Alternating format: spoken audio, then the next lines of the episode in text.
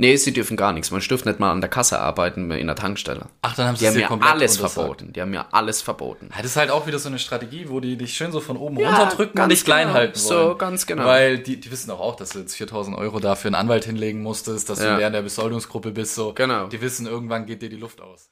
Hallo und herzlich willkommen zum Finanzkorb Podcast. Ich habe heute einen ganz besonderen Gast bei mir und zwar den Dennis. Grüß dich, Dennis.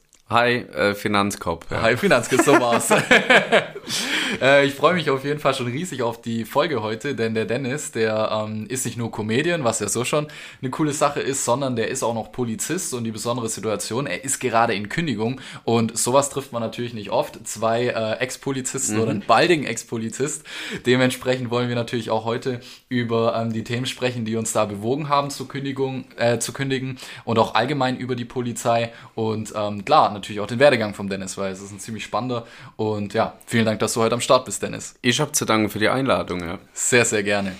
Ja, ich habe mir eine coole Sache überlegt und zwar war ich neulich beim äh, Königsmacher Podcast und der hatte immer so ein Format, dass man schnell auf bestimmte Fragen antworten muss. Okay. Und ähm, ich finde das ziemlich cool, weil ich werde in Zukunft natürlich auch noch mehr mit Polizisten machen und es gibt ja jetzt noch keinen Podcast für Polizisten. Dementsprechend ist ja cool, wenn wir das mit Polizeithemen machen. Ja. Deswegen ein paar schnelle Fragen an dich und du musst einfach spontan antworten. Ja, schön. Genau, gibt kein richtig und kein falsch. Cool. Dann äh, erste Frage: Ja. Funken oder fahren? Safe fahren. Safe fahren. Ja, ich ja. fahr immer. ja, es macht viel mehr Bock, gell? Na, ich sag halt mal so, ich habe schon so ein bisschen ein Verantwortungsabgabe ähm. Also ich gebe ungern Verantwortung, aber ich habe selbst gern unter Kontrolle. Ja. Und äh, ich habe, äh, ich bin sehr empfindlicher Beifahrer. Mhm. Das heißt, gerade beim Bremsvorgang an der Ampel, wenn das Auto dann so ruckt, ja, Ja. da flippe ich aus. Ja, das Echt? kann ich überhaupt nicht leiden. Ich habe einen Kollege gehabt, den habe ich einmal fahren lassen, da habe ich gesagt, Michel, du fährst nie wieder bitte, du kannst nicht bremsen. Fuck. Und äh, ich habe immer so das Gefühl gehabt, ich land fast im Airbag, so hat er gebremst. Einen richtigen Bremsklotz so als Fuß gehabt, ja. Und äh, ich fahre lieber selber, ja. Safe. Geil, geil. Vor allem sind Einsatzfahrten halt auch einfach geil. Alter, und die sind so als cool. Fahrer deutlich geiler. Da fühle ich mich immer so wie bei Alarm für Cobra 11, ja. Ist so, ist so, ja. Äh, wie wenn ich da einfach nur als Beifahrer bin und um mein Leben zitter, ja. ja. Ja, echt so, da kannst du nichts fahren. Ich hätte jetzt eher gedacht, also ich hätte schon gedacht fahren, weil Ja. ich finde Fahren auch viel Ja. cooler. Ich hätte jetzt aber eher gedacht, weil Beifahrer einfach stinklangweilig. Oder was heißt stinklangweilig? Klar, kannst du ein bisschen was machen, aber du hast einfach was zu tun und Ja. wie du sagst. Also ich funk auch sehr gern. Ich Ja. bin, äh, ich lieb's zu funken. Ja. Ähm, aber ich mach's trotzdem auch als Fahrer, ja, weil meistens zögert dann der Streifenpartner, die Streifenpartnerin und äh, du willst aber jetzt in dem Moment halt dann das durchgeben. Und dann fahr ich, nimm das Funkgerät und funk noch mit rein und mein- mein Beifahrer immer, der wieder. also ich macht mach gern beides gleichzeitig, ja. Geil. Ja, da hat man am meisten zu tun. Hm. Nice.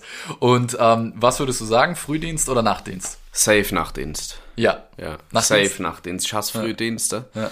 Äh, ich bin jetzt kein Morgenmuffel, Ja. so ein klassischer Morgenmuffel, ähm, aber safe Nachtdienst. Außer der Nachtdienst ist tot. Ja, ich habe jetzt am Sonntag auf Montag Nachtdienst gehabt, die Runde ist eh immer scheiße. Mhm. Samstag Sonntag und Sonntag Nachtdienst. Dann war noch scheiß Wetter, ja. Und äh, dann war, ja, so wie zu, zu, zu Corona-Zeiten mit Ausgangssperre. Wir haben Ja. nichts zu tun gehabt, nix. Ah. Und das in einem Innenstadtrevier, ja. Ja. Äh, und das war schon ziemlich, ich hab, seitdem habe ich immer mein Nachtdienstkissen dabei. ja. Nachtdienstkissen, geil. Für die Eckbank, ja. Das ist ganz lustig, weil ich habe ähm, vorher noch, äh, oder was heißt vorher, ich habe es geschnitten, ein Video, wo es auch darum ging, Schichtdienst, wo ich auch da mit dem Kissen, Mhm. Ja, ja. musste ich jetzt gerade dran denken. Richtig geil. Und ähm, gut, Nachtdienst, das heißt so eine richtige Nachteule, würdest du eher auf Energy Drink gehen oder eher auf Kaffee? Kaffee. Kaffee. Ich bin ein Kaffeetrinker. Ganz selten mal einen Energy-Trink, nur wenn ein Geschmack.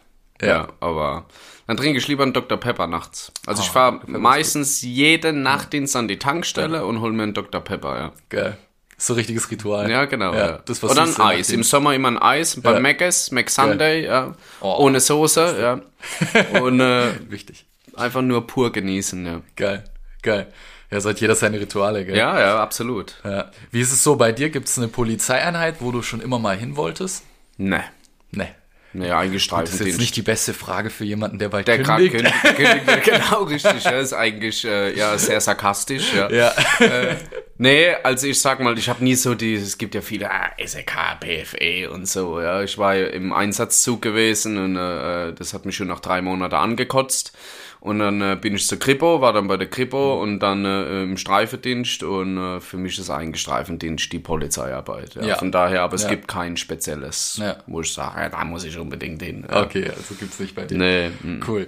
Dann noch äh, eine letzte Frage. Was ist so ein Einsatz, den du des Öfteren erzählst? Weil man kennt's ja, man wird immer gefragt, als Polizist hast du schon mal was Cooles erlebt und jeder hat so seine zwei, drei Einsätze, die er immer mal wieder erzählt, weil sie cool waren. Hast du das so einen? Äh, nicht nur einen, ich habe da deutlich mehrere. Ja. Ja. Also, äh, ich meine, ich habe ja selbst auch einen Podcast gehabt, Ja. ähm, der hieß Copcast. Ähm, den Okay. musste ich dann äh, leider canceln, aber da können wir vielleicht dann noch später näher drauf eingehen. Und äh, in dem habe ich halt auch sehr, sehr viele Stories erzählt. Ja, es gibt sehr viele witzige Stories, die baue ich natürlich auch immer in mein Programm mit ein. Ja, wie keine Ahnung, wo ich mal einer Frau äh, Urin abnehmen wollte, also nicht ich, sondern die Kollegin. Ja, und äh, du weißt jetzt, was kommt, weil du den Witz schon gehört hast, ja, oder die Story und die ist halt tatsächlich passiert.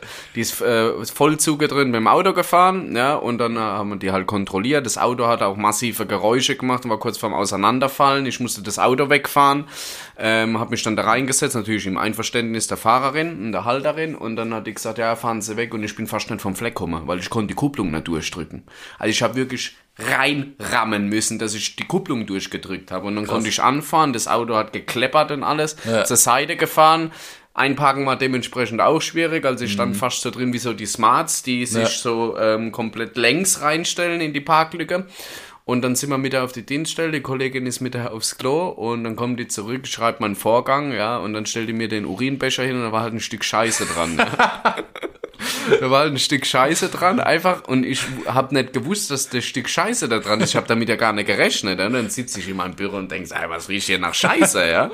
Und äh, die Kollegin hat ja auch nichts gesagt. Die hat mir Ja. einfach den Becher hingestellt und ist ohne etwas zu sagen, als ob es komplett selbstverständlich einfach wieder rausgelaufen, ja. Die Geschichte erzähle ich natürlich sehr gern, äh, weil sie halt auch einfach wahr ist. Und äh, ich da hab nicht mal irgendwas ändern müssen. Ja? Viele tun ja was dazu, dichten nochmal, auch wenn sie eine Geschichten erzählen, da muss ja kein Comedian sein. Ja. Äh, und dass es dann extremer wirkt oder so. Und da brauche ich gar nichts dazu dichten, weil es einfach so war. Ja. Und das Geilste war, äh, ich habe dann äh, die Frau auch gefragt, weil die saß ja bei mir im Vernehmungszimmer, ich habe die dann belehrt und alles. Und dann habe ich gesagt, sagen Sie mal, wieso scheißen Sie mir an den Becher? Ich bin da halt auch immer sehr direkt mit den Leuten. Ne? Ich sag, wieso scheißen sie mir an Becher? Ich wollte nur Urin. Ja? Ich habe nicht gesagt, ich brauche Stuhlprobe. Ich bin ja ihren Hausarzt, ja, oder so.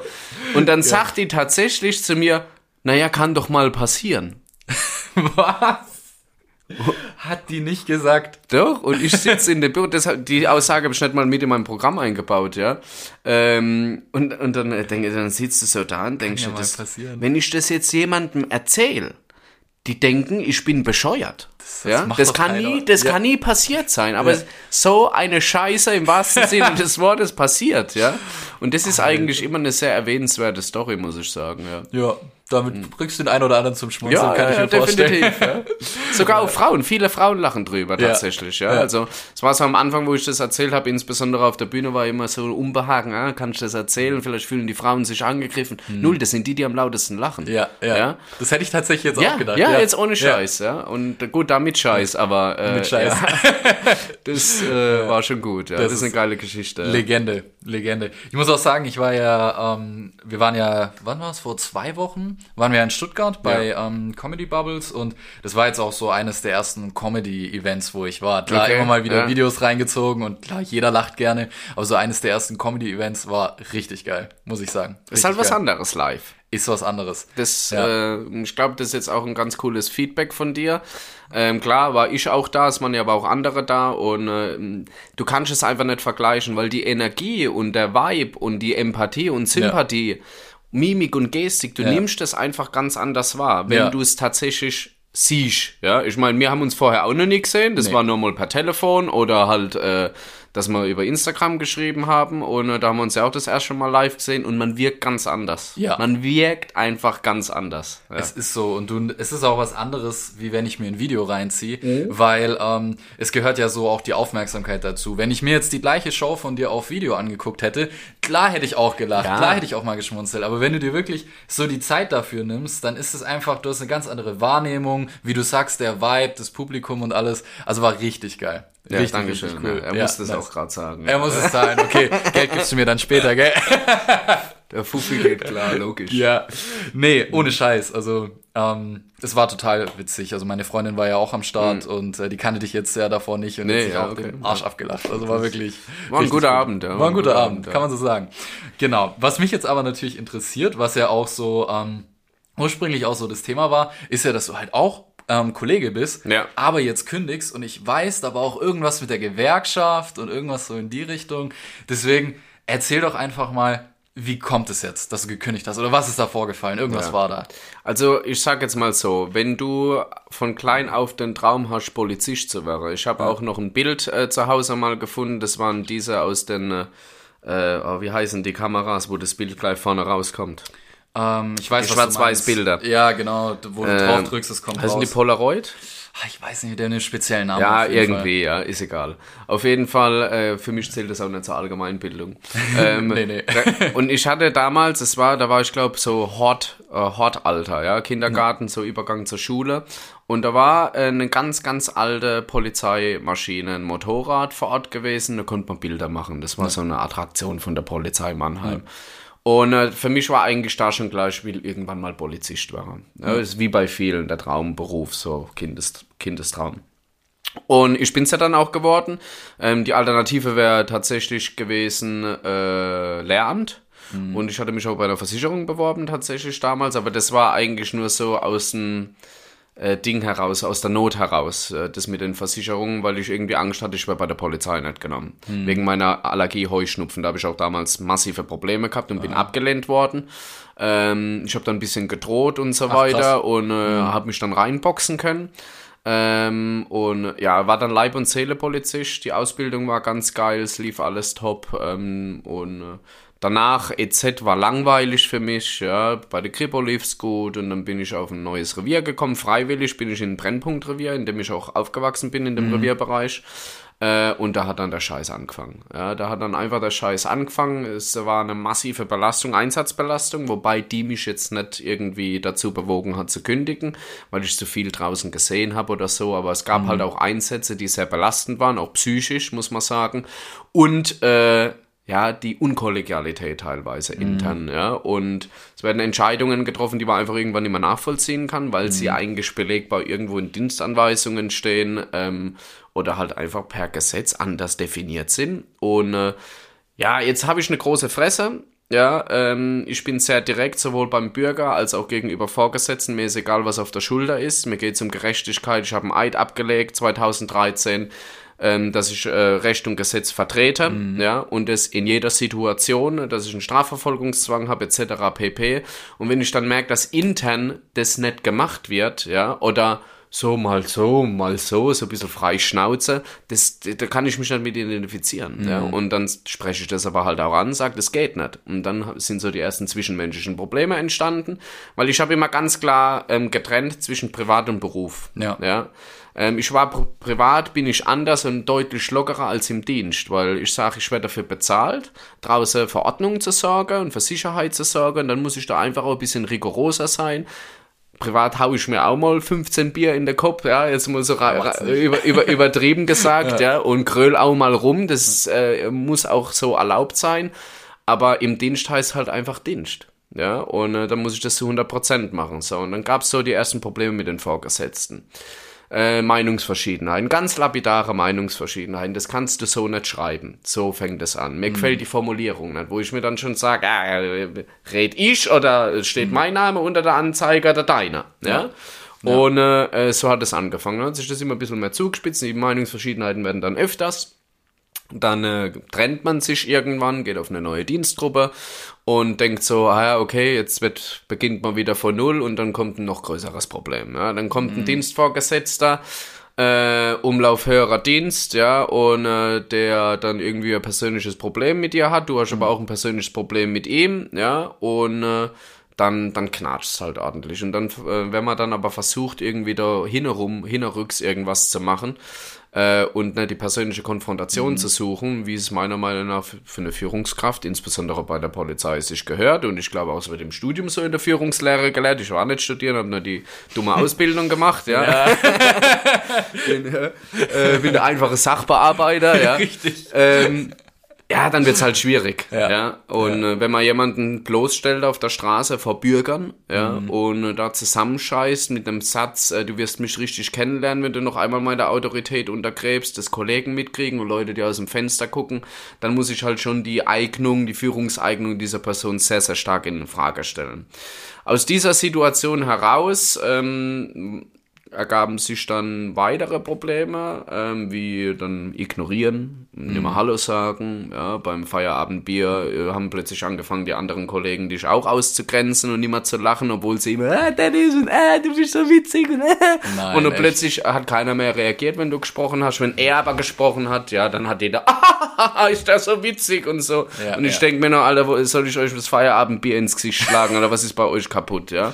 Und äh, ja, und äh, bis du das dann alles mal realisierst, was da abgeht, ja, du denkst dann halt, die Spinne halt gerade.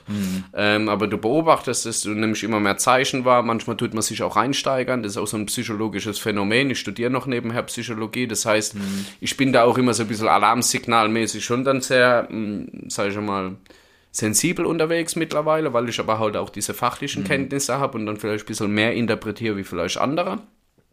Äh, und äh, dann gab es den einen Vorfall, wir hatten eine Kontrollstelle und äh, da wollte mich einer bewusst umfahren. Da ist einer un, äh, mit unverminderter Geschwindigkeit auf mich zugefahren. Ich war eigentlich kein Anhalteposten, das war eigentlich jemand anderes. Äh, Die Person hat dann aber nicht eingegriffen. Und der Kollege, der gefunkt hat, dass wir unbedingt das Auto anhalten sollen, äh, wenn der funkt, dann hat es Hand und Fuß. Das ist ein sehr guter Kollege gewesen und äh, bei dem, wenn du weißt, der sagt jetzt bitte den anhalten, das ist ein Drecksack, ja, so auf gut Deutsch hat er nicht gesagt, aber ich sag das so. Ja. Ähm, dann bin ich halt auf die Straße, da kam ums Eck gefahren, Fenster auf, Arm raus, ein richtiger Gangster mit einer dicken S-Klasse, ja. Ja. ähm, und äh, guckt mich an und ich war am Straßenrand gestanden. Dann bin ich diagonal rückwärts, also sozusagen habe ich eigentlich noch weiter von ihm entfernt, auf die Straße gelaufen, zeig's Handzeichen und ja, wir haben noch keine Anhaltekelle gehabt, Ja. ne? war super vorbereitet, die Kontrollstelle, ja, also wirklich Chapeau an den äh, Dienstgruppenführer äh, und äh, ja, und dann äh, bremst der Sack nicht. Ja, und das Auto hat dann von selber gebremst. Und diese Bremsmechanismen und die Geräusche von einer Schlagnotfallbremsung waren mir geläufig aus der E-Klasse. Ja, die sehr sensibel ist. Ja. Mhm. Ja. Da fährt 10 Meter hinter dir eine Straßenbahn und, dann Ja, ja, und wo ich mir denke, Alter, äh, die ist noch 300 Meter weg, die scheiß Straßenbahn. Ja. Ja. Und äh, äh, dann, wenn du einen Unfall baust, dann piepst du erst danach. Ja. Also da, die Technik ist einfach scheiße. Da hat sie mir aber tatsächlich, ähm, würde ich sagen, zumindest mal schwerere Verletzungen, wenn nicht sogar das Leben gerettet. In dem Gutachten scheinen nur 15 km/h rausgekommen zu sein, wo die Person gefahren ist. Für mich war das natürlich subjektiv vor Ort deutlich mehr. Natürlich. Ähm, aber auch mit 15k kannst du schwerwiegende Verletzungen, ähm, wenn nicht sogar den Tod hervorrufen, Übel. wenn ich unter dem Auto lieg, ja, weil ich war auch wie angewurzelt. Ich habe damit null gerechnet. Also was machst du in dem Moment? So, ich finde, man stellt sich das ja immer so vor, wenn sowas passiert, ja klar, spring kurz zur Seite. Ja, genau, Aber, ich- ja. aber ich kann es mir total vorstellen, damit, also welcher normale Mensch macht so? Ja, ja, keiner, keiner, ja. Keiner. Und äh, normalerweise, ich bin, ich stehe immer unter Strom im Dienst, bei jeder Verkehrskontrolle, egal Ja. ob eine Oma drin ist oder nicht, ja. Ja. Wenn wir da an die äh, Situation in der Pfalz denken, wo die, wo die zwei jungen Kollegen erschossen wurden, ich stehe immer unter Strom. Ich habe auch immer meine Hand an der Waffe, ich bin eigensicherungstechnisch bin ich immer sehr, sehr hoch. Ich Ja. fahre auch immer sehr hoch, ja. Ja. Dementsprechend habe ich auch immer einen recht strengen Unterton, ja. Aber erkläre auch den Leuten immer, ey, das ist mein Leben, ich kenne sie nicht. Sie können hier irgendwo ein Messer drin haben und versuchen mich abzustechen. Ich weiß nicht, ob sie psychische Probleme haben oder was bei ihnen sonst im Alltag aussehen, auch wenn sie mich so nicht angrinsen. Ich weiß es nicht. Ja. Und ich will sicher heimkommen, ich will, dass der Kollege oder die Kollegin sicher heimkommt. Insbesondere, wenn du mit Praktikant unterwegs bist, weil ich bin auch Praxisausbilder, ja. Und äh, ähm, ja, und äh, normal bin ich immer sehr, sehr stark vorbereitet. Auch mental auf verschiedenste Situationen, meistens immer auf Worst Case, da war ich es nicht. Und äh, dadurch habe ich dann auch eine posttraumatische Belastungsstörung entwickelt. Ja. War dann drei Wochen zu Hause, deswegen erstmal, und habe gesagt, ich komme erst wieder in den Dienst, wenn alles für mich in Ordnung ist und ich weiß, ich kann auch zu 100% wieder für die Kollegen Ja. äh, gewährleisten, dass ich Sicherheit auch ihnen geben kann. Ja. Und dann komme ich nach drei Wochen äh, zurück und gehe, so wie es sich meiner Meinung nach gehört, hoch zum Revierleiter nach drei Wochen K und sag, sie, ich bin wieder voll einsatzfähig, ich bin da. Dann sagt er, ah, habe sie Urlaub gehabt? Dann habe ich gesagt, bitte? Was? Äh, nee, ich war krank. wegen dem Vorfall. Äh, Sie wissen. Und äh, äh, dann sagt er, ach ja, da war was, stimmt. Äh, ja, kommen Sie mal später vorbei, ich muss mit Ihnen deswegen eh nochmal reden. Oh Gott. Okay, dann habe ich gesagt, wie wäre es erstmal mit, wie geht's Ihnen? Ne? Ja. Ist bei Ihnen wieder alles okay? Schön, dass Schön, Sie dass Sie wieder wieder da sind, einsatzfähig sind, Ja. ja. bei Personalmangel etc. Äh, aber mir immer die Monate vorher äh, ums Honig, Honig ums Maul geschmiert, was für ein geiler Beamter ich bin und wie viel ich arbeite und dass alles prima ist. Ähm, weil ich habe auch ein Personalgespräch zu ihm gesucht und habe gesagt, gibt's irgendwie was? Ich habe so das Gefühl, irgendwie, man ist mit meiner Arbeit nicht zufrieden oder sonst irgendwas, weil da geht's auch immer um Feelingen und bla und ja, Leistung, Prognose und Scheiße, ja. Und äh, dann habe ich halt auch offizielles Gespräch gesucht und habe gesagt, wie sieht's aus? Was kann ich verbessern? Passt irgendwas nicht? Weil ich vorher auch mit unserem stellvertretenden Revierleiter ein komisches Gespräch hatte, der äh, auch auf Formulierungen gegangen ist, ja. Also lauter so Hafercase. Und dann sagt er, nee, nee, alles gut. Und dann die Aktion. Und dann wo ich mir denke, sag mal, wie unsensibel kann man eigentlich sein und wie unempathisch, ja. Ja, ein Stück weit wie unmenschlich. Ja, das ist, äh, einfach eine Schweinerei, ja. äh, und äh, da kann ich einfach von einer gestandenen Führungspersönlichkeit ein Revierleiter einfach mehr verlangen. Ja. Und wenn er auch selber Probleme hat, die interessieren mich nicht. Ja, die kann er nicht an mir auslassen. Ja. Und äh, ja, dann bin ich später nochmal hoch zum Gespräch. Und ich frage immer, wenn ich ins Büro von der Führungspersönlichkeit reingehe, soll ich die Tür zumachen. So habe ich es beigebracht bekommen. Sowohl aus dem Elternhaus, aus dem Oma-Haus, sage ich jetzt mal, aber auch von meinem Ausbilder. Frag immer. Ja. So. Und er sagt immer nein. Ja. Ich komme rein, sag, soll ich die Tür zumachen? So das übliche Spiel. Will mich eigentlich schon hinsetzen, dann sagt er, besser wär's. Okay, ich stehe also, bin, bin gerade so am runtergehen, zum Hinsetzen, gehe wieder hoch, mach die Tür zu, setz mich in den Sessel und dann habe ich gewusst, okay, jetzt muss ich auf Attacke gehen gleich. Dann habe ich gesagt, jetzt bin ich mal gespannt. Ja. Und er schon so geguckt und ja, ähm, sie verlassen das Revier. Das war der erste Satz. Dann habe ich gesagt, äh, Was? hallo? Wie, ich verlasse das Revier? Ja, Sie haben schon richtig verstanden, Sie werden das Revier verlassen. Ja. Weil Ihr Dienstgruppeführer in Ihrer Abwesenheit mehrfach über Sie Beschwerde geführt hat. Dann habe ich gesagt, okay, interessant. Äh, und was liegt zugrunde? Ah, Sie werden sozial unverträglich. Dann habe ich gesagt, aha, auch das ist interessant, habe ich noch nie gehört. Ja. Das heißt, wenn man seine Meinung äußert, ist man sozial unverträglich. Das ist eine sehr interessante Kombination und Abfolge der Geschehnisse. Habe ich gesagt, wie wäre es, wenn sie mich eigentlich mal um meine Situation befragt hätte, wie ich die Sicht der Dinge sehe, ja? Anstatt mich mit Sachen zu konfrontieren, vom Revier zu schmeißen und mich als Problembeamter darzustellen, sagt er, ich stelle sie nicht als solcher dar, sie sind einer. Nein. Und, aha, alles klar. Ich sag, wissen Sie was? Ich muss das jetzt erstmal sacken lassen. Ja. Habe ich so für mich das Gespräch beendet. Dann bin ich raus, habe ich mit der Gewerkschaft telefoniert, äh, habe mit der Polizeipsychologin telefoniert, habe gesagt, ist das normal oder spinne ich jetzt irgendwie? Und äh, nee, das ist nicht normal. Bitte sofort nochmal hochgehen, das Gespräch suchen, fragen, ist was schriftlich fixiert oder, oder, oder. Gibt's was gegen Sie? Vielleicht hat dies sie. Ja, also, hallo, da muss ich auch bei der Aussage aufpassen und die Leute müssen mich belehren. Also, ich bin noch mal hoch, die Mitte. Bin ich zum Stellvertreter und gesagt, der Chef ist nicht mehr da, ich habe Redebedarf. Ah, alles klar, ja, der ist gerade im Präsidium, der klärt was, ich sage ihm Bescheid, wenn er wieder da ist. So, und dann sind drei Stunden wieder vergangen, es war schon abends, ja, äh, und das lief im Spätdienst, war halb sechs oder was, und denke, oh, jetzt wird's aber so langsam ein bisschen spät, ja, dann bin ich nochmal hoch, war an die Mitte, ist einfach gegangen. Und dann bin ich zum Stellvertreter, habe gesagt, hey, haben Sie dem nicht Bescheid gegeben? Dann sagt er, doch, doch, hat er mit dir nicht mehr gesprochen? Sagt, äh, nee. Und dann ist er heim, also super. Am nächsten Frühdienst war ich dann tatsächlich für mich intern verpflichtet, weil ich wusste, okay, ich muss jetzt halt auch gucken, dass ich mich schütze.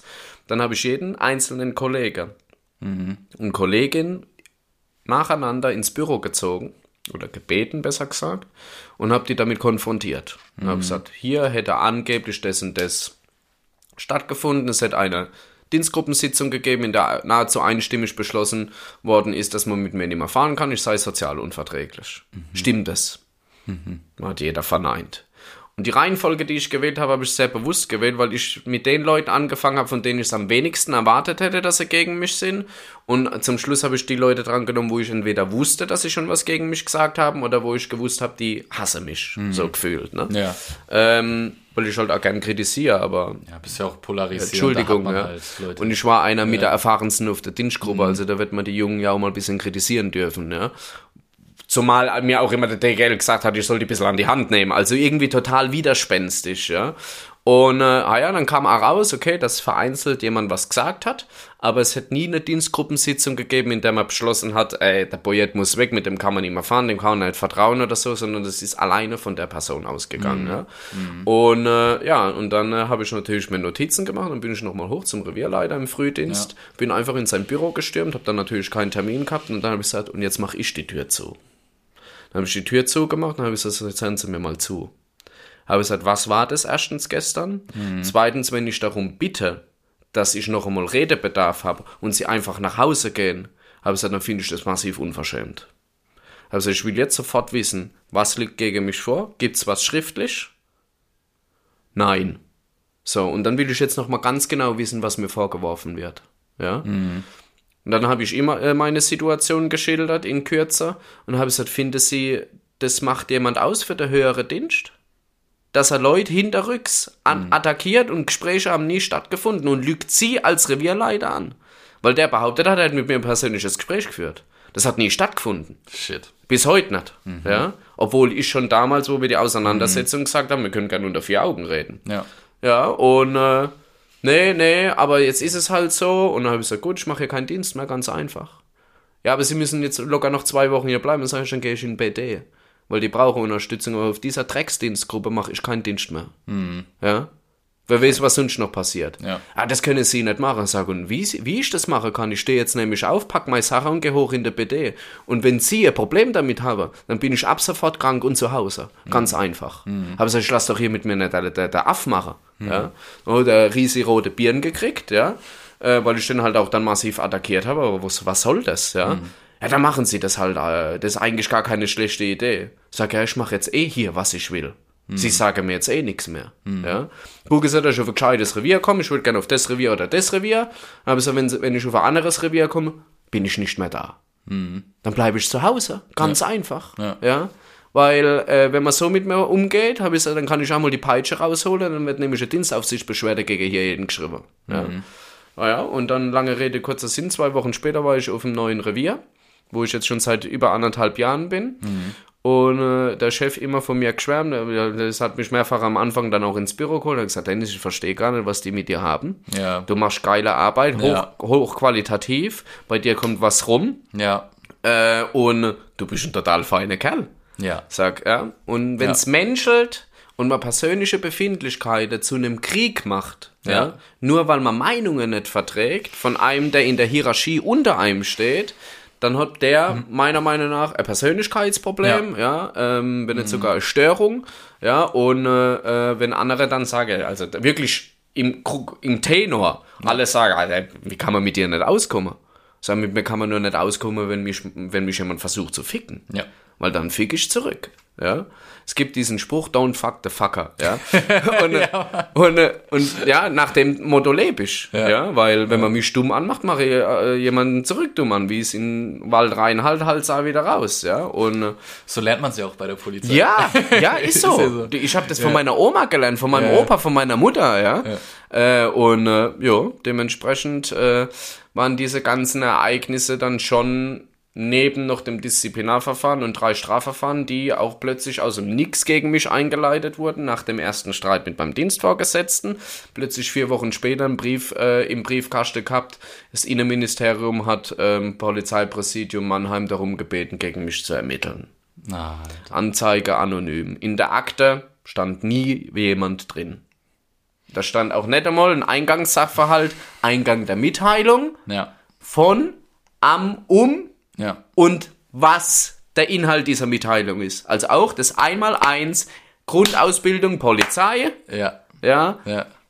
Nicht mal das stand in der Akte drin. Mhm. Und dann soll ich mir von Recht und Datenschutz irgendwas erzählen lassen, mhm. wenn die nicht einmal ihre Arbeit richtig machen. Und selber nicht die Sache euch halten. Es kommt jetzt alles sehr, sehr negativ rüber. Ähm, ich möchte da jetzt auch eine kleine Lanze brechen, also mhm. für den Beruf. Das ist ein geiler Beruf. Ja. ja.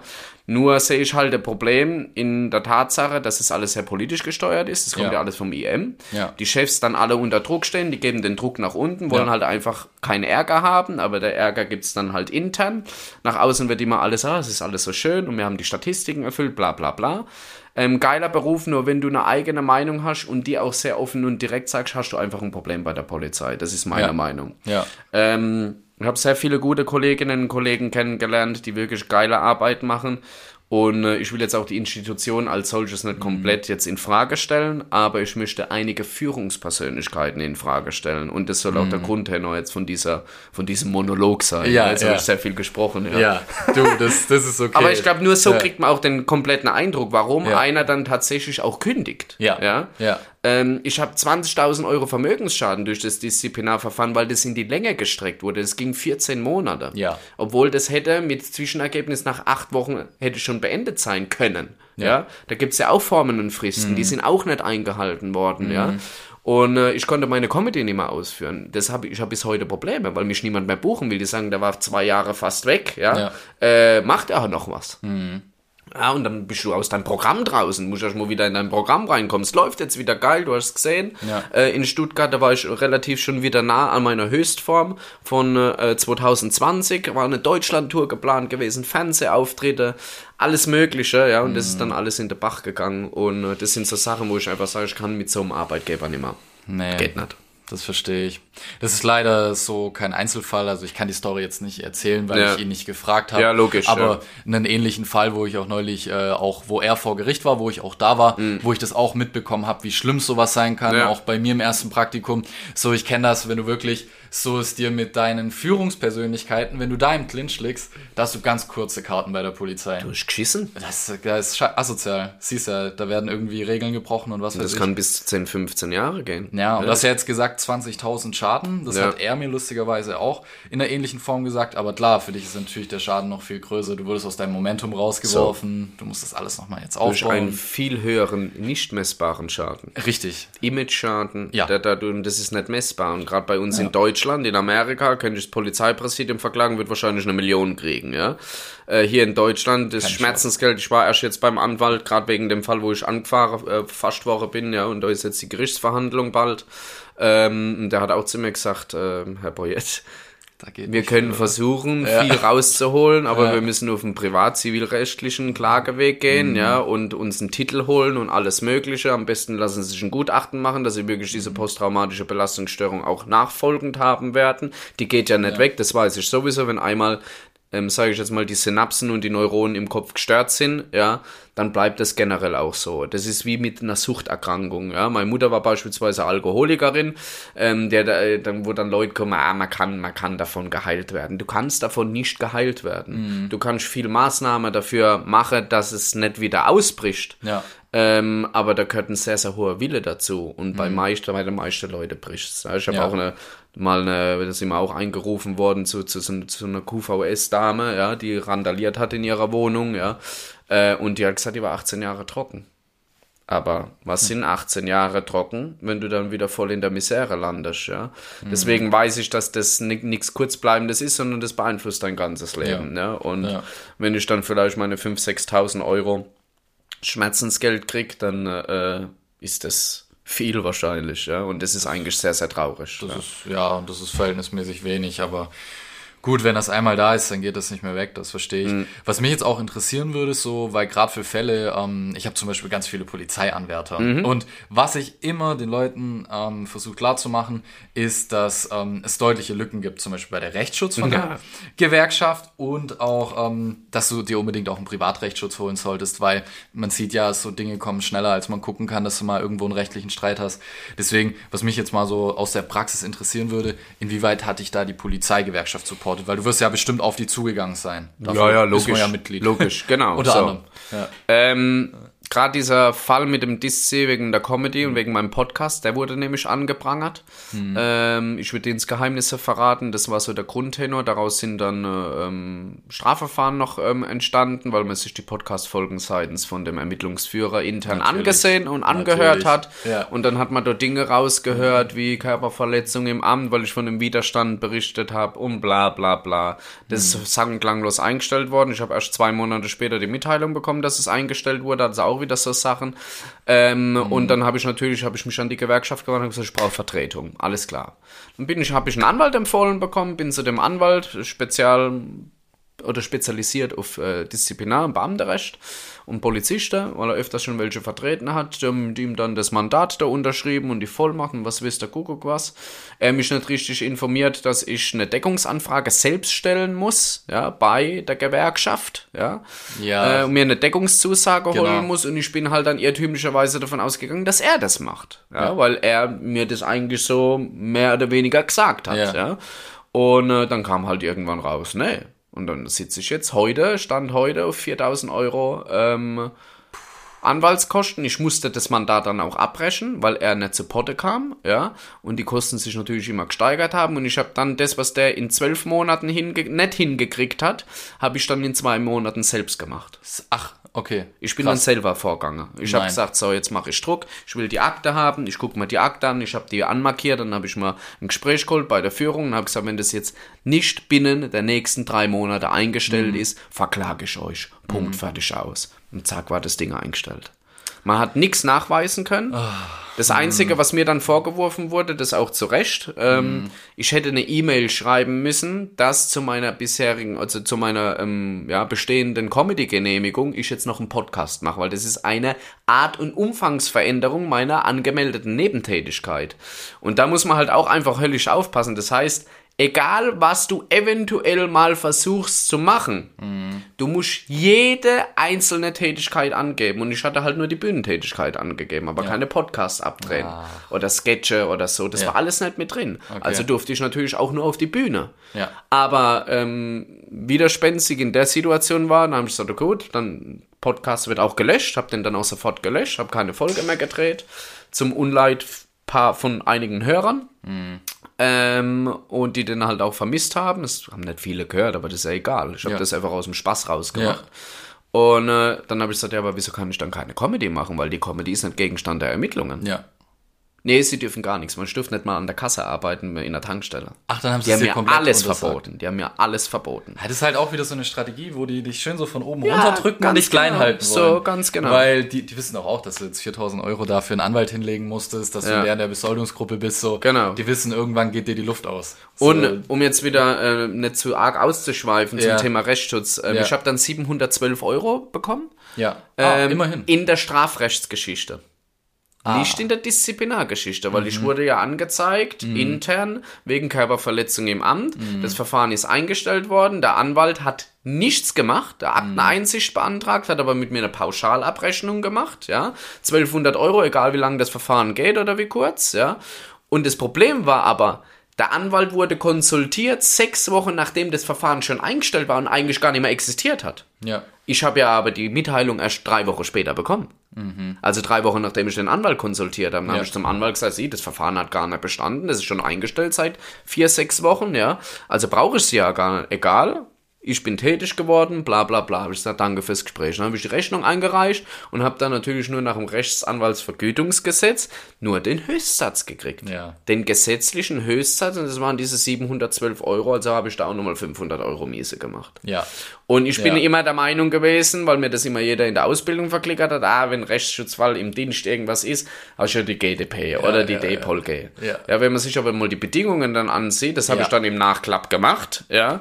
Ähm, jetzt bin ich selbst ja auch Versicherungsmakler, ähm, die Prüfung abgelegt bei der IHK und habe dann da einfach mal ein bisschen näher nachgesehen. Und da bin ich genau auf das Gleiche gekommen, wie du auch in deiner einen Folge da erzählt hast, dass da heftige Lücken vorhanden sind und die jungen Anwärter sowas von im Stich gelassen werden. Ja. Äh, dann kommt da irgendein, eine, Entschuldigung, wenn ich das sage, aber irgendein Jockel von der DBK, ja, weil die halt eine Partnerschaft mit der DPOLG haben, dann kommt von der GDP einer von der Signal Iduna oder was weiß dann ich was. Ich will die Versicherung nicht schlecht reden, aber ich will die Informationen gegenüber den unwissenden Laien und Anwärtern schlecht darstellen, weil es kann einfach nicht sein, dass Experten sich als Experten darstellen und Leuten Informationen vorenthalten. Und die dann denken, ja gut, super, die, Wird schon passen. ich zahle mal 45 Euro äh, im, im Quartal, ja, und bin super abgesichert. Nee, weil Fakt ist, sobald du im Clinch, im internen Clinch mit deinem Dienstherrn stehst oder unter Kollegen ein Streit stattfindet, weil sich die Kollegen anzeigen, was meiner Meinung nach eh absoluter Kokolores ist, außer jemand verprüg wird verprügelt vom Kolleg und ich äh, halte den zurück und muss den dann, äh, weil es einfach nicht mehr geht, auch anzeigen. Ja, das habe ich zwar noch Ja. nie gemacht. Ja. Äh, aber dann gilt der Rechtsschutz nicht. Ja. So, Dann dann, hast du geschissen gehabt. ja. Deswegen unbedingt GDP und DPolG, wenn du einen guten Vorsitzenden hast oder so, die machen schon gute Arbeit. Ja. Und die vertreten auch und die stehen auch hinter dir, aber nur solange sie können. Ja. Ja. Und sobald es um interne Geschichten geht, wird es ganz, ganz schwierig. So ist es. Das ist wie gesagt auch die Erfahrung, die ich mit dem anderen Kollegen habe, Ja. auch ein guter Freund von mir. Und ähm, der hat das eins zu eins bestätigt, Mhm. wie bei dir auch, weshalb ähm, man da einfach sagen muss, wie du sagst, so am Anfang ist alles toll, aber wenn es dann mal wirklich um die Wurst Ja. geht, dann lassen sie dich im Stich. Und dann brauchst du die private Absicherung. Ja. Und die kostet nicht viel, wenn wir jetzt mal Nee. ganz ehrlich sind. Nee. Ein private und ein Berufsrechtsschutz im Jahr, die kostet einfach nicht viel Geld. ja, Ja. kann sich jeder leisten. Das ist nicht so wie eine Vermieterrechtsschutz, die dann über 300 Euro oder an die 300 Euro kostet, ja. Also das sollte man nicht sparen. Nee, sehe ich genauso. Ja. Ja. da muss man einfach die Leute aufklären. Ist ja auch so eine Mission von mir, was sich ja durch allen Content zieht. Deswegen Ja. auch cool, dass du das jetzt an der Stelle nochmal ähm, bestätigst. Und ähm, ja, an der Stelle auch der Verweis an dich, lieber Zuhörer, an die Podcast-Episode. Ja. Da bin ich echt ganz genau im Detail eingegangen. Ich habe auch eine Rechtsschutzexpertin dazu gezogen, die jetzt nicht direkt Polizeikontext hat, aber sich extrem gut mit Rechtsschutz auskennt. Und wir sind das Ding auch durchgegangen und da hat sie auch gemeint, also das Ding, das ist äh, voller Lücken. Also im Endeffekt Mhm. äh, jeder privat, also überspitzt gesagt, jeder private Rechtsschutz hat da mehr zu bieten Ja. als das Ding. Die haben Deswegen- natürlich auch viele Lücken, ja, da muss man Ja. auch immer drauf aufpassen, Immer. das ist ganz Ja, ja. klar. Ja. Aber äh, um genau diese Fälle abzudecken, brauchst du die. Ist so. Ja. Und ich sag auch zum Beispiel den Anwärtern, also ich kläre die auch schon immer auf und sag denen auch, hey, du kannst, also die Gefahr ist groß, dass dir was Ja. passiert. Aber ich sag dann natürlich auch immer dazu, hey, jetzt mal ehrlich, wenn du bei der Gewerkschaftsrechtsschutz bist, dich beleidigt einer im Dienst und du machst da, ähm, Dafür sind die perfekt. Dafür sind die perfekt. Ja. Ja, machst du ein Attestationsverfahren, holst dir ein bisschen Beleidigung, da ist alles. Aber wenn's mal an der, wenn du dich mal mit dem Dienstherren irgendwie streitest und so, ciao. Sobald dies sie Ja. im, im Raum ist und es um irgendwelche Vorwürfe Ja. ähm, geht, hast du einfach geschissen. Es ist einfach so. Ja. Und das Ergebnis jetzt wie bei dir ist äh, sehr traurig. Also es tut mir auch weh für die Polizei, weil ähm, gut, ich war auch Polizist, habe auch gekündigt, aber habe das natürlich auch mit ähm, einem positiven Bild von der und jeder fängt halt so an, aber irgendwann ähm, folgen halt solche Sachen, die dann dazu führen, dass du kündigst. Also und das das ist sehr schade. Also so geht's leider immer mehr Leuten. Also das ist jetzt schon erschreckend und ich habe das Gefühl, dass äh, ja, das sind wir nicht die einzigen. Nee, ich habe auch allein schon nur aus meinem privaten, näheren Umfeld bei der Polizei schon zwei. Eine hat jetzt erst frisch gekündigt und Mhm. die andere ist kurz davor. ja. Und das ist Und äh, das gibt schon ein klares Bild. Und das sind Mhm. nicht Leute, die sind erst seit drei, vier Jahren bei der Polizei. ja. Ja? Und das ist viel erschreckender. Ja. Ja, weil wenn man nach der Ausbildung, weil man die Ausbildung halt durchziehen will oder das Studium, dass man einfach eine Qualifikation hat, wobei man auch dazu sagen Mhm. muss, die klassische Ausbildung bei der Polizei ist ja keine berufliche Qualifikation. Ja. Damit kannst du nur in den privaten Sektor gehen, ja, was auch viele nicht wissen. Ja, die wird nirgendwo anerkannt. Ja. Mhm. Ja. nur das Studium und bist sowieso ein Diplomverwaltungsfachwirt, ja, wenn du das gemacht hast. Äh, und äh, die sind halt auch schon ein paar Tage bei der Polizei. Ne? Und die sagen halt auch, es geht einfach nicht mehr. Mhm. Ja. Ja. Ja. Und deswegen ist der Rechtsschutz umso wichtiger, um wieder die Brücke zu bauen. Gerade im digitalen Zeitalter, jeder ist mit dem Handy unterwegs, da Mhm. wird gefilmt, wie oft ich schon gefilmt worden bin und habe fast einen Widerstand gehabt und UZW, Ja. weil ich dem das Handy aus der Hand prügeln muss, weil das eine Straftat ist, ein nicht öffentlich gesprochenes Wort zu filmen, wenn ich gerade mit jemandem spreche und ein Passant läuft vorbei und ich spreche mit der einen Person und habe eine Personenkontrolle und ich werde dabei gefilmt. Mhm. Das ist einfach schon eine Straftat. Ja? Und äh, das wissen auch viele Kolleginnen und Kollegen. Ah, der kann ja nichts machen, er kann doch das Handy nicht beschlagnahmen. Ja, aber Entschuldigung, wenn du keine Ahnung hast, dann kannst du das auch nicht machen. Dann sprech aber die Leute auch nicht drauf an, ja, und stell dich irgendwie in eine Licht, äh, wo du dich lächerlich machst. Aber wenn du es weißt, du kannst so viel machen als Polizist, viel mehr wie manche denken, ja. Wenn du dich richtig auskennst und vor allem da mal dein Arsch hier hockst und einmal Gerichtsurteile liest, wenn dich was interessiert, dann kannst du die Leute draußen total scheckig machen. Ja. Äh, und äh, ja, deswegen, gerade deswegen bin ich der Meinung, ist es noch viel wichtiger. Safe. Und ähm, gut, bei dir waren jetzt diese ganzen Geschichten und ähm, du bist durch mit der Sache.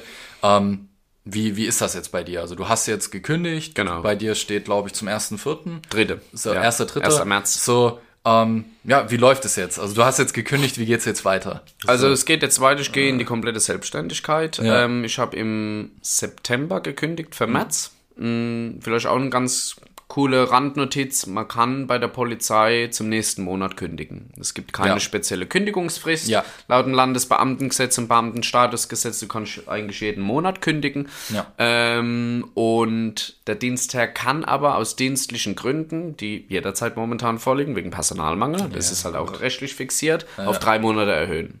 Ja, dann sind wir wieder bei der gesetzlichen Kündigungsfrist. Ich habe auch nichts. Nee, natürlich nicht. Ja, aber Äh, das würden die ja auch nur machen, irgendwie, wenn du nicht krank bist oder so. Ja, weil wenn du krank bist, zahlen sie dich noch drei Monate, ja, und äh, äh, habe davon ja eigentlich auch nichts. Ja. Ja. Und ich habe dann sechs Monate im Voraus gekündigt, um einfach mein Nebengewerbe aufzubauen. Zum einen natürlich, dass ich wieder in die Comedy reinkomme, dass mein Management mich wieder unter die Leute bringen kann. Ähm, äh, und ich da einfach ein bisschen jetzt wieder, ähm, sag ich mal, in Schwung komme bis März. Und dann habe ich meine IHK-Prüfung dieses Jahr gemacht und äh, bin bei den Versicherungsfuzis in Mannheim. Die heißen wirklich so, VF Makler Service Versicherungsfuzis. Vorher war ich bei Königswege. Ähm, allerdings äh, habe ich bei- von den Versicherungsfuzis ein Angebot bekommen, wo ich sage, da kann ich in die Selbstständigkeit gehen. Ja, Ja. weil du musst dann natürlich auch gucken, du musst diese 2700 Euro, die du jeden Monat verdienst, irgendwo reinholen. Plus Krankenversicherung. Also bist du über 3000 Euro, wo du erstmal netto einnehmen musst, dass Ja. alles wieder safe ist. Ja. Ja, ja. Und äh, die haben mir halt einfach die Möglichkeit gegeben und äh, deswegen werde ich ab 1.3. dann ein eigenes Büro haben in Mannheim ähm, und äh, baue natürlich jetzt mein Entertainment-Programm ein bisschen auf. Also ich habe mir jetzt auch eine Anlage gekauft mit DJ-Equipment und so weiter. Fuchs mich da jetzt einfach ein bisschen rein, dass ich meine eigenen Veranstaltungen machen kann, um auch Künstlern eine Plattform zu bieten zum anderen und zum anderen aber natürlich auch, um ein bisschen Geld zu generieren im Monat, dass ich einfach über die Runden komme. Ja, klar. Aber ich will halt einfach nur noch das machen, was ich will. Ja. Ich habe Ja. keinen Bock mehr von mir von irgendeinem Sesselfurzer äh, sagen zu lassen, nur weil er zwei Sterne mehr hat und vielleicht eine andere Farbe, was ich zu tun und zu lassen habe. Hm. Sehr, sehr gerne. Ich habe kein Problem mit Autorität, aber es muss richtig sein. Und wenn ich Sachen gesagt krieg, die faktisch auf Papier, beweistechnisch nicht richtig sind, mache ich das nicht, weil mein Name steht drunter. Sage ich immer, ich kann gerne äh, reinschreiben auf Anordnung von. Sehr gerne. Dann mache ich das. Wenn Sie mir das anordnen, Sie mir weisungsbefugt, aber dann schreibe ich Ihnen auf Anordnung von EPHK bla bla bla. Nein, nein, so kann man das nicht machen. Ich sage, sehen Sie, weil mein Name drunter steht, wolle Sie, dass ich das mache. Wenn ich aber Ihr Name mit reinbeziehe, dann wolle Sie es plötzlich nicht. Wo ist da der Sinn? Ja? Weil Sie selber wissen, dass es also nicht in Ordnung ist. Ja? Und ja, deswegen volle Selbstständigkeit. Ich habe richtig Bock äh, auf die Party, die dann ab März losgeht. Ja? Ja. Und einfach, einfach selber zu gestalten. Geil. Geil. Ich habe auch schon gesehen, äh, Tatütata, oder wie heißt die Show? Ja, genau. Mein, Tatütata. mein Geil. Comedy-Programm, mein Abendprogramm heißt Tatütata, Sie haben das Recht zu lachen. Ja. Geil. richtig geil. Ja, also ich war ja, wie gesagt, vor zwei Wochen und das war richtig geil. Das war ja leider nur 10 Minuten Programm. Deswegen ähm, müssen wir nachher noch mal quatschen. Da Mhm. Ja. wäre ich auf jeden Fall auch sehr gerne am Start. Und ähm, ja, ich denke, was man aus der Story lernen kann, korrigiere mich, wenn ich falsch liege. So, ähm, Polizei an sich ein Traumberuf. Du musst aber halt extrem aufpassen, wenn es mit den Führungskräften reibt. Ja. Und du musst sehr schnell auch Zähne zeigen können Mhm. und gegenschlagen können, weil sonst... Äh, Du, darfst dich nicht, du darfst dich nicht klein machen. Darfst dich nicht klein In machen solchen lassen. Sachen. Ja, Das genau. ist jetzt meine Erfahrung Ja. auch raus. Äh, ich habe dann auch gesagt, komm, kooperier, mach Geduld, mach nicht wieder Feuer, alles gut, ja. Aber das wird ausgenutzt. Hm. Dann wird es gezogen und gezogen. Und sobald ich mit Feuer reingegangen bin, sind die Sache eingestellt worden. Ja. Ja. Ich muss mir dann aber der Sache natürlich auch sehr sicher sein. Äh, Ich muss Fakten sammeln. Ich muss mir, so, so wie wenn ich auch eine Anzeige schreibe, ich muss die Tatbestandsmerkmale rausarbeiten und belegen können. Wenn ich das bei einer Anzeige gegen mich intern nicht machen kann, dann muss ich halt die Füße stillhalten und hoffen einfach, dass es nichts passiert. Ja. Ne?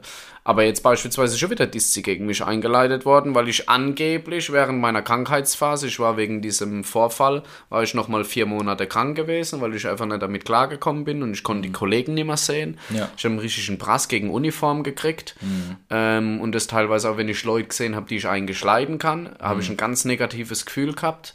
Ähm, war dann natürlich auch in ein paar psychologischen Gesprächen gewesen und die mir einfach gesagt haben, ich habe eine Anpassungsstörung entwickelt durch diese Vorfälle. Ja, Das ist ja. aber vollkommen typisch. ja, genau. Ähm, Und äh, ja, was wollte ich jetzt sagen?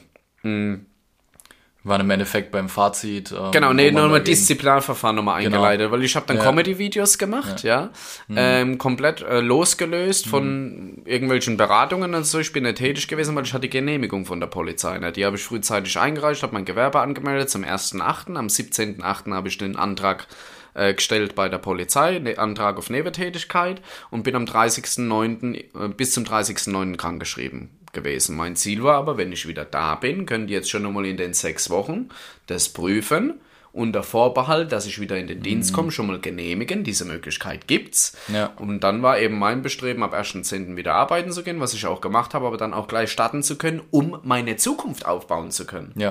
Und dann haben sie mal gleich wieder ein Dissi reingequatscht, äh, reingedrückt. Mit der Begründung, ich schwöre, es gäbe konkrete Anhaltspunkte dafür und den Tatverdacht, dass ich in meiner Krankheit als Versicherungsmakler tätig gewesen sei. Äh, und dann habe ich mal die Akte angeguckt, da sind nur die Bilder von meinem Profil drin Ach so. von meinem Instagram-Profil. Was ist das für ein Beweis? Weil ich Videos mache, unentgeltlich, für jemanden, der mir eine Zukunft schenkt und anbietet, ihm gefallen, ja, äh, und das wird man dann wieder zum Strick gedreht. Ja. Und äh, das ist jetzt immer noch nicht beendet. Das heißt, ich habe jetzt zwei Monate, wo ich keine Akquise machen kann, ja, wo ich kein Geld verdienen kann, wo ich nicht für mich Werbung machen kann, dass ab März einfach auch dann schon mal ein Kundenstamm vorhanden ist. Ja. Und jetzt bin ich halt so weit, jetzt können sie mich am Arsch lecken. Jetzt mache ich es trotzdem. Ja, weil ich sehe es irgendwo nicht ein. Irgendwo ist jetzt auch mal Schluss. Ja. Ich habe ein Angebot gemacht. Ähm, das ist zwar ja mehr oder minder angenommen worden, mir ist aber eine andere Zeit zugesagt worden, eine Ja. andere Bearbeitungszeit. Jetzt sind wir da schon wieder fast äh, zwei, drei Wochen über dieser Bearbeitungszeit und jetzt habe ich die Schnauze voll. Mhm. Ja? Weil sind wir mal ganz ehrlich, was passiert? Die ermitteln jetzt bis, bis März dann gegen mich Ja. und wenn ich im März kein Polizist mehr bin, wird das Ding eingestellt, weil kein, kein Interesse mehr besteht. Nee. Ja? Und kündigen können sie mich eh nicht, weil ich habe ja schon gekündigt, habe schon meine Entlassungsurkunde und dann sollen sie mal Bußgeld geben. 300, 400 Euro, ja toll. wird- Für ein mittleres, leichtes Vergehen, was so bemessen ist, zwischen 250 und 500 Euro. Also da kann ich nur lachen. Mhm. Ja, Ja? das ist krank. Das ist einfach nicht mehr ernst zu nehmen. Ja. ja. Krank. Gut, ich hoffe auf jeden Fall, dass sich dieser Albtraum dann endlich mal für dich löst. Ja. Ohne Scheiß. Und aber ich glaube, du wirst es feiern. Also ich weiß noch, wie das bei mir war. Es war einfach so ein gutes Gefühl, dann endlich so in einen neuen Lebensabschnitt zu gehen und sich endlich einer Sache zu widmen, so auf die man richtig Bock hat. Und deswegen, ja, es wird am Anfang eine große Umstellung sein, aber ich bin mir ziemlich sicher, dass du das langfristig. Ich sag jetzt mal so, ich geh- will ja einen ähnlichen Weg gehst. ja auch wie du gehen. Ja? Ja. Also ich will mich ja auch auf Beamte spezialisieren. Ja. Ich sage, ich bin ja da auch prädestiniert dafür, da, da, da, dafür ähm, und äh, finde einfach dein Konzept mega geil. Ja, ähm, Klar ist es dann schon gewissermaßen irgendwo auch eine Kopie, in Anführungszeichen, wenn ich das jetzt auch mache oder kann also äh, als solches dargelegt werden, ähm, was es aber gar nicht ist. Ja. Ähm, es gibt ja bei jeder Versicherung irgendwie einen Beamtenspezialist, ja. Nur Es gab ja schon Polizeiprofis vor mir. Also ja, ja, nicht gut, so, wobei, aber man ja trotzdem sagen muss, Ja. du warst bei der Polizei und das hat nochmal eine ganz andere Qualität, weil du Ja. weißt, wie es intern läuft, du weißt, Ja. Mhm. auf was es ankommt, gerade Thema Anwartschaft, Beihilfe, habe ich nie abgeschlossen, weil ich nie wusste, was für was zahle ich diese 21 oder 23 Euro oder Schlimm, wie viel gell? es sind. Ich habe es nicht abgeschlossen, dann kriegst du Ja. nach der Ausbildung einen zwei Wochen äh, Ja. Rhythmus äh, oder, oder einen Rahmen gesetzt, wo du das dann und dann darfst du es nie wieder Ja. in Anspruch nehmen. Ja, was ist wo ich das? mir sage, ah, Ja, und du, und du blickst es gar nicht und also wie wichtig auch diese Ja. Entscheidung da ist. Du wirst da gar nicht so richtig an die Hand genommen, gell? Und, und Ja. äh, deswegen finde ich es einfach geil, dass du das machst, weil es einfach passt. Und ich kann da nur jeden animieren, der Polizist ist, zu dir zu gehen. Ja, natürlich auch zu mir, logischerweise, ganz klar.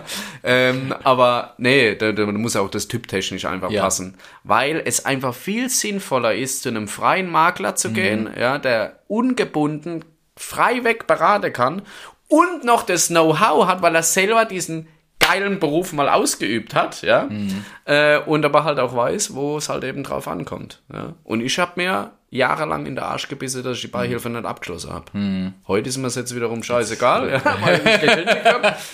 Aber so die Quintessenz, ey, heftig. Ja. Und ich bin auch froh, dass ich die große Anwartschaft abgeschlossen habe, weil die mir meinen äh, Gesundheitszustand eingefroren hat und ich jetzt wahrscheinlich trotzdem in die PKV komme. Mhm. Ja, sonst wär's schwierig. Weil ansonsten würde die mich ablehnen, weil ich war Ja. schon beim Psycholog. Ja.